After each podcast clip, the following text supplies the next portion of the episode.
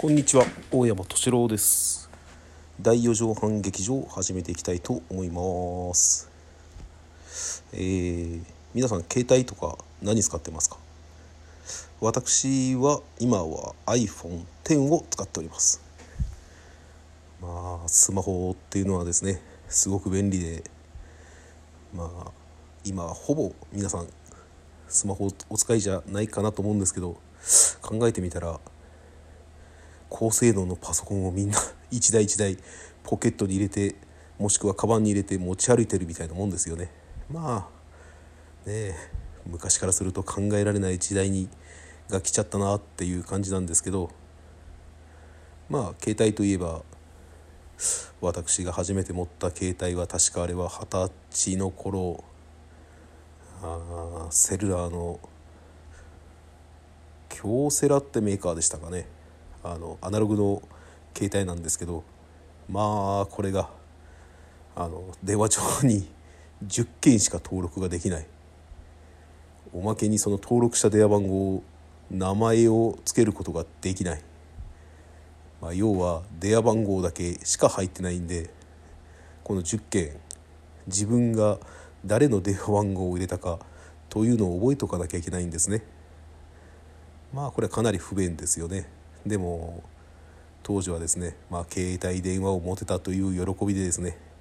まあ、あちこち電話をしたり友達からかかってきたりしてましたよ。確かあれが本体でその場で3万円払って買ったような記憶があります。まあこのアナログ携帯、まあ、私そんなに電話をかける方じゃなかったんでかかってくるばっかりだったんでまあそんな不便不便っちゃ不便なんですけどまあそれしばらく使っててまあそしたらもうデジタルになると携帯電話が。まあそのそれでまあ次もセルラーですよねセルラーのデジタルに変えたんですけどまあなんか最初の頃はですねなんか声が電子音みたいな声がしてなんか若干音がそんなに良くないなっていう感じで使ってたんですよ。まあそれをしばらく使ってたんですけどやはりこのドコモですかねドコモのこの3和音携帯これに憧れてですねまあセルラーからドコモに移ったわけですよ。まあこの3和音携帯、まあ、最初に聞いた時はおおすごいじゃないかとしかも自分で音楽が作れるまあ今となっては見ませんけどその当時はですね着メロ本というものが、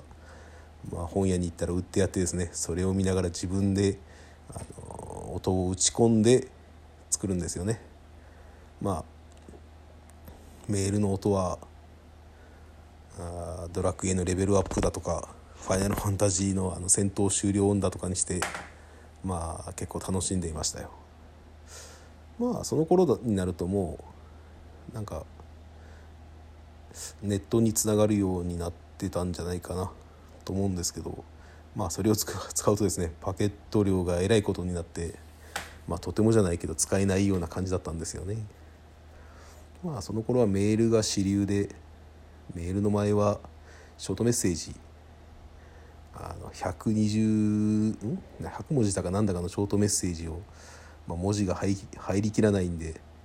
半角小文字で送ったりしてましたよね。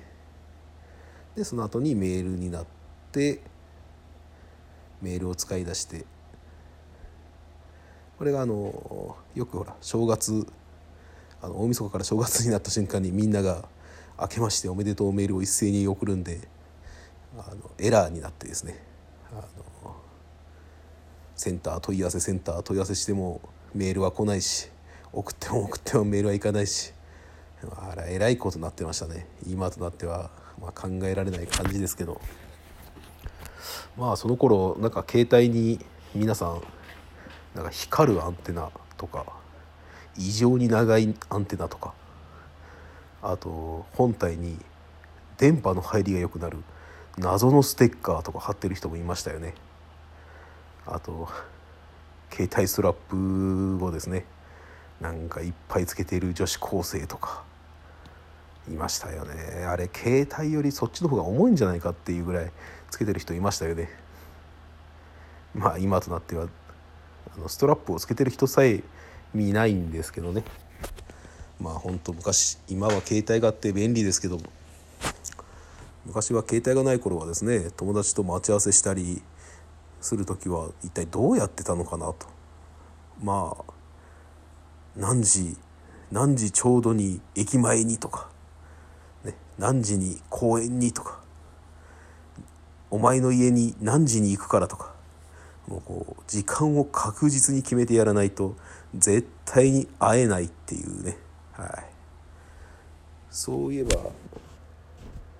もうすぐ「シティーハンター」が映画で 公開されますけどあれもですね駅の伝言伝言板に XYZ と書くとあのシティーハンターの依頼が、ね、出せるっていう。駅の伝言板って。今見ませんよね。駅の伝言板なんか。まあまあまあもうないんですけどね。撤去されて。まあでもですね田舎の方だとですね駅の伝言板っていうものを私は見たことがなくてですねあのシティーハンターを当時ジャンプで読んでた時は駅の伝言板って何だろうと思ってた時もありました。はい。まああれは都会にしかないアイテムで本当に田舎では見たことなくて。いや まあそんな時代ですよね。まあ携帯も本当スマホになってもう結構経ちますけど本当高性能になってですね。まあこれ一台本当何でもできて、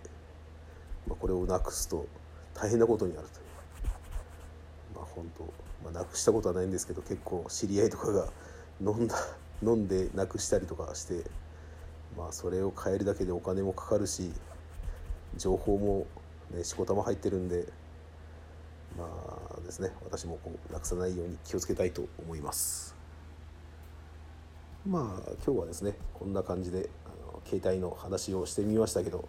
皆さんはどんな携帯をお使いだったんでしょうか。そういえば横のボタンをくるくるっと回してピピッてするような携帯もありましたね。あとキムタクの影響で折りたたみの携帯が流行ったりそんな時もありました。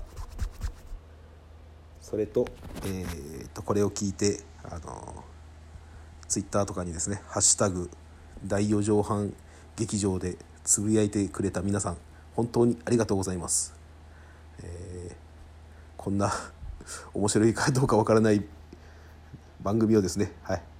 聞いていただいて本当にありがたいと思っております。それではまた気が向いたら収録したいと思います。それではまた。